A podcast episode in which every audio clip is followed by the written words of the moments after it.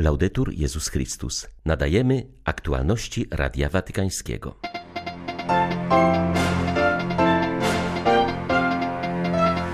Papież wezwał świat do solidarności z ofiarami trzęsienia ziemi w Turcji i Syrii. Tysiące ludzi wciąż znajduje się pod gruzami. Ocalałe kościoły i klasztory stają się schronieniem dla tysięcy ofiar. Afryce trzeba pomagać, a nie ją wykorzystywać, mówił Franciszek, podsumowując na audiencji środowej pielgrzymkę do Demokratycznej Republiki Konga i Sudanu Południowego. W dniu walki z handlem ludźmi Ojciec Święty przypomniał, że niewolnictwo wciąż dotyka milionów dzieci, które zmuszane są do pracy. 8 lutego wita Państwa Beata Zajączkowska. Zapraszam na serwis informacyjny. Papież Franciszek zachęcił do modlitwy za mieszkańców Turcji i Syrii ciężko dotkniętych przez trzęsienie ziemi. Dziękując za zaangażowanie wszystkich służb w akcje ratunkowe, wezwał świat do solidarności z ofiarami tego wyniszczającego kataklizmu.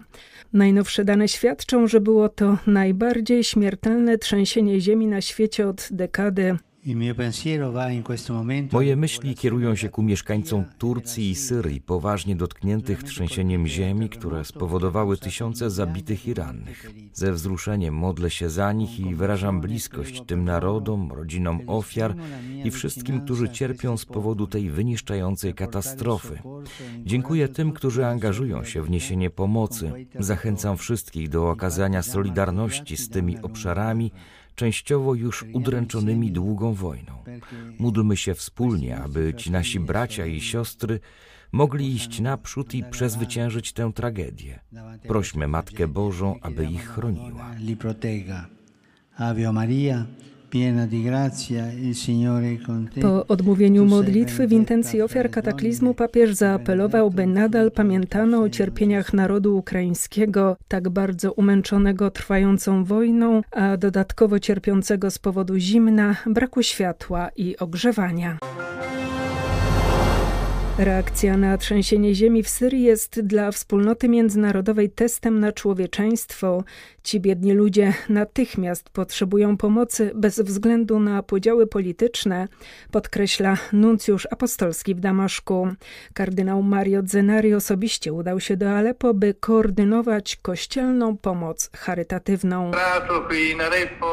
Zaraz po przyjeździe do Aleppo zobaczyłem wielki meczet, którego wszystkie cztery minarety zawaliły się na ziemię. Potem kościół franciszkanów i tam też zawaliły się gzymsy, są pęknięcia. Widziałem ludzi, którzy uciekli ze swych domów.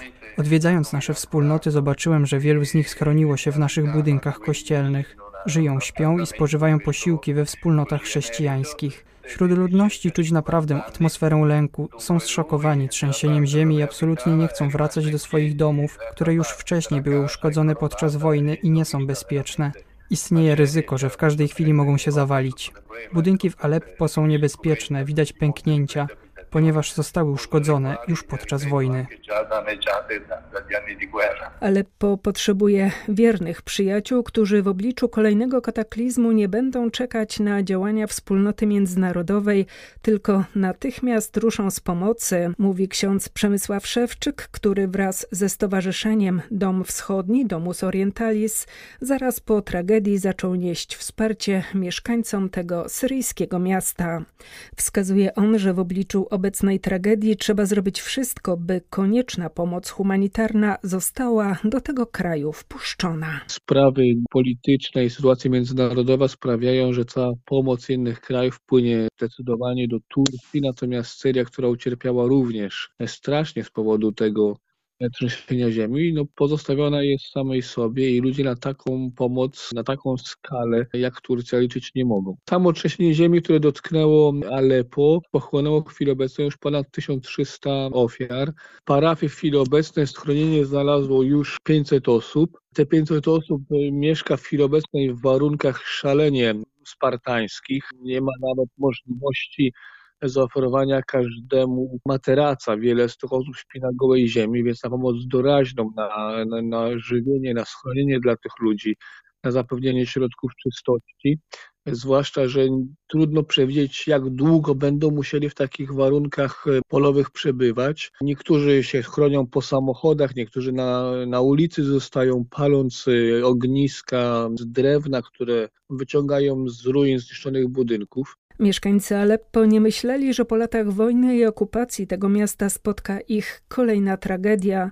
Ludzie są wykończeni, mają dość, mówi siostra Brygida Maniurka, która przeżyła w tym mieście najgorszy wojenny czas. Ludzie są u kresu wytrzymałości i też e, otrzymałam wiadomości od różnych rodzin, tak e, jak wybiegli z domów w piżamach, a teraz jest bardzo zimno i deszcz w Aleppo tak do domu nie wrócili, albo gdzieś na ulicy przebyli, albo poszli do kościołów, do klasztorów też. Boją się wrócić do domów, bo boją się, że ciągle jeszcze jest to trzęsienie ziemi, tylko nie tak tragiczne, nie, nie takie mocne. I też widać, że są wykończeni psychicznie już też całą tą sytuacją. Jak zawsze w takich sytuacjach ma się poczucie zagubienia, ale ludzie trwają na modlitwie, więc ostatecznie wiara stanowi wielką pomoc, zauważa wikariusz apostolski Anatolii. Biskup Paulo Bizzetti w momencie trzęsienia ziemi znajdował się za granicą, jednak od razu zaczął pracować na rzecz zorganizowania pomocy dla ofiar tej tragedii. Sytuacja niestety ulega pogorszeniu, ponieważ obecnie, jeśli chodzi o Iskenderun, a także o Antiochię, czy inne miejsca, brakuje elektryczności, brakuje wody pitnej, brakuje jakiejkolwiek wody, więc mamy naglące potrzeby pośród innych naglących potrzeb. Szczerze, to bardzo trudne. Tym niemniej ludzie gromadzą się razem w pięknym konkursie Solidarności. Także w mieszkaniu biskupim przyjęliśmy około 50 osób. Naturalnie najbiedniejsi płacą najwyższą cenę. Stąd także pośród rodzin, którym pomagaliśmy jako Caritas Anatolia, mamy zabitych lub osoby wciąż pod gruzami. I tu nie chodzi tylko o uchodźców z Syrii, ale też o Irakijczyków, Irańczyków, Afgańczyków. Południe Turcji jest pełne osób z różnych krajów, które uciekły przed okropnymi sytuacjami. Nasi ludzie na miejscu starają się sprowadzać pomoc, choć to niełatwe, ponieważ ucierpiały też drogi, lotniska oficjalnie zamknięto. Ale organizujemy zbiórki pieniężne, aby w miarę konieczności odpowiadać na wyzwania w sposób systematyczny, ponieważ inaczej w takich momentach istnieje ryzyko, że w pierwszych dwóch dniach przyjdzie mnóstwo wsparcia, ale później pozostanie się w trudnej sytuacji. e Invece si è in una situazione di disagio. Czasie audiencji środowej papież Franciszek podsumował swoją ostatnią pielgrzymkę do Afryki. Wezwał równocześnie do modlitwy, aby w Demokratycznej Republice Konga oraz Sudanie Południowym, a także na całym kontynencie mogły wyrosnąć ziarna Bożego Królestwa miłości, sprawiedliwości i pokoju. Kongo jest jak diament ze względu na swą naturę, na zasoby, a przede wszystkim ze względu na swych mieszkańców. Ale ten diament stał się źródłem przemocy oraz paradoksalnie zubożenia ludu. Taka dynamika występuje również w innych regionach Afryki i dotyczy tego kontynentu w ogóle, kontynentu skolonizowanego, wyzyskiwanego, plądrowanego. Wobec tego wszystkiego wypowiedziałem dwa słowa. Pierwsze jest negatywne dość. Przestańcie eksploatować Afrykę. Moje drugie słowo jest pozytywne razem, razem z godnością. Wszyscy razem z wzajemnym szacunkiem, razem w imię Chrystusa, naszej nadziei, idźmy do przodu. Nie wykorzystywać i postępować naprzód razem. Wspominając ekumeniczny etap pielgrzymki, jakim były odwiedziny w Sudanie Południowym, Franciszek podkreślał, w jak trudnej sytuacji znajduje się to najmłodsze państwo świata. Ojciec Święty zaznaczył, że zachęcał tam do kontynuowania wysiłków w celu odnowy społeczeństwa poprzez odrzucenie wrogości i budowanie pokoju. Niestety proces pojednania nie posunął się zbytnio do przodu, a nowonarodzony Sudan Południowy pada ofiarą starej logiki władzy i rywalizacji, która rodzi wojnę, przemoc uchodźców oraz przesiedleńców wewnętrznych. Bardzo dziękuję panu prezydentowi za przyjęcie, jakie nam zgotował oraz za to, jak usiłuje obierać nową, niełatwą drogę mówienia nie dla korupcji i handlu bronią, a tak dla spotkania i dialogu. Tutaj pojawia się rzecz wstydliwa. Wiele tak zwanych cywilizowanych krajów oferuje Sudanowi Południowemu pomoc, ale taką pomoc, która polega na wysyłaniu broni. To hańba. Stąd tak, iść naprzód, mówiąc nie dla handlu bronią, a tak dla spotkania i dialogu. Tylko w ten sposób może nastąpić rozwój.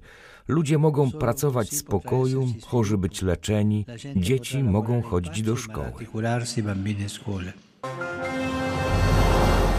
Ta wizyta była dla mieszkańców jednym z tych wydarzeń, których się nie zapomina, mówi o papieskiej pielgrzymce do Konga ojciec Piotr Handziuk.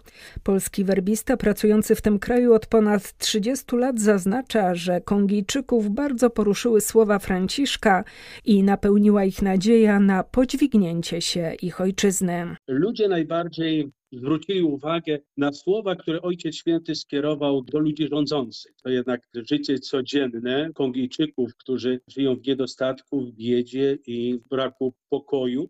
Ojciec Święty mówi do rządzących o sprawiedliwości, o tym, żeby były przejrzyste i sprawiedliwe wybory, bo Kongo przygotowuje się do wyborów i ludzie oczekują, że właśnie słowa Ojca Świętego, które skierował do rządzących, dotrą do ich serc. Ludzi bardzo poruszyło i przede wszystkim spotkanie Ojca Świętego z ofiarami przemocy na wschodzie Konga. I Ojciec Święty, który ze wzruszeniem wsłuchiwał się w świadectwa i ronił również łzy. Te maczety, te dzidy, które były składane tam przy krzyżu, naprawdę poruszyły serca. Kongijczycy mają nadzieję, że ta wojna wkrótce się zakończy. Od Australii po Stany Zjednoczone młodzi jednoczą się dziś w pielgrzymowaniu, aby zanosić modlitwy za ofiary współczesnego niewolnictwa i wzrastać we wrażliwości na ten problem. Papież skierował do uczestników tej inicjatywy przesłanie, w którym zachęcił ich do podejmowania troski o godność własną, jak i każdego spotkanego człowieka. Pielgrzymka ta jest formą uczczenia Międzynarodowego Dnia Modlitwy i Refleksji przeciwko handlowi ludźmi, połączonego ze wspomnieniem świętej Józefity Bakity. Wiem, że to wy, młodzi, wybraliście jako temat w drodze pogodność. To bardzo ważne. Wskazuje bowiem na szeroki horyzont waszego zaangażowania przeciwko handlowi ludźmi jakim jest godność osoby.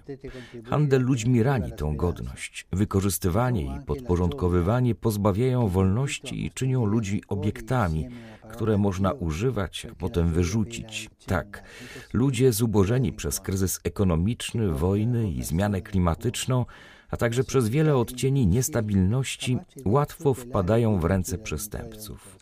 Niestety, handel ludźmi rozrasta się do niepokojących rozmiarów, dotykając przede wszystkim migrantów, kobiety i dzieci, młodych jak wy, osoby pełne marzeń czy pragnienia godnego życia. Jesteśmy wezwani do zjednoczenia naszych wysiłków, aby zbudować sieci dobra, rozpowszechniając światło Chrystusa i Jego Ewangelii. Dziękuję Wam i zachęcam Was, idźcie naprzód z odwagą. Ojciec Święty zachęcił Polaków do modlitwy za chorych i za wszystkich, którzy się nimi opiekują. Mówił o tym w kontekście zbliżającego się Światowego Dnia Chorych. Serdecznie pozdrawiam wszystkich Polaków. We wspomnienie Najświętszej Maryi Panny z Lourdes obchodzony będzie Światowy Dzień Chorego. Pamiętajmy w modlitwie o naszych bliskich chorych. Niech będą otoczeni serdecznością i mają zapewnioną opiekę zdrowotną oraz towarzyszenie duchowe. Módlmy się także za pracowników służby zdrowia i wszystkich, którzy opiekują się chorymi. Serca Wam błogosławię. Były to aktualności Radia Watykańskiego. Laudetur Jezus Chrystus.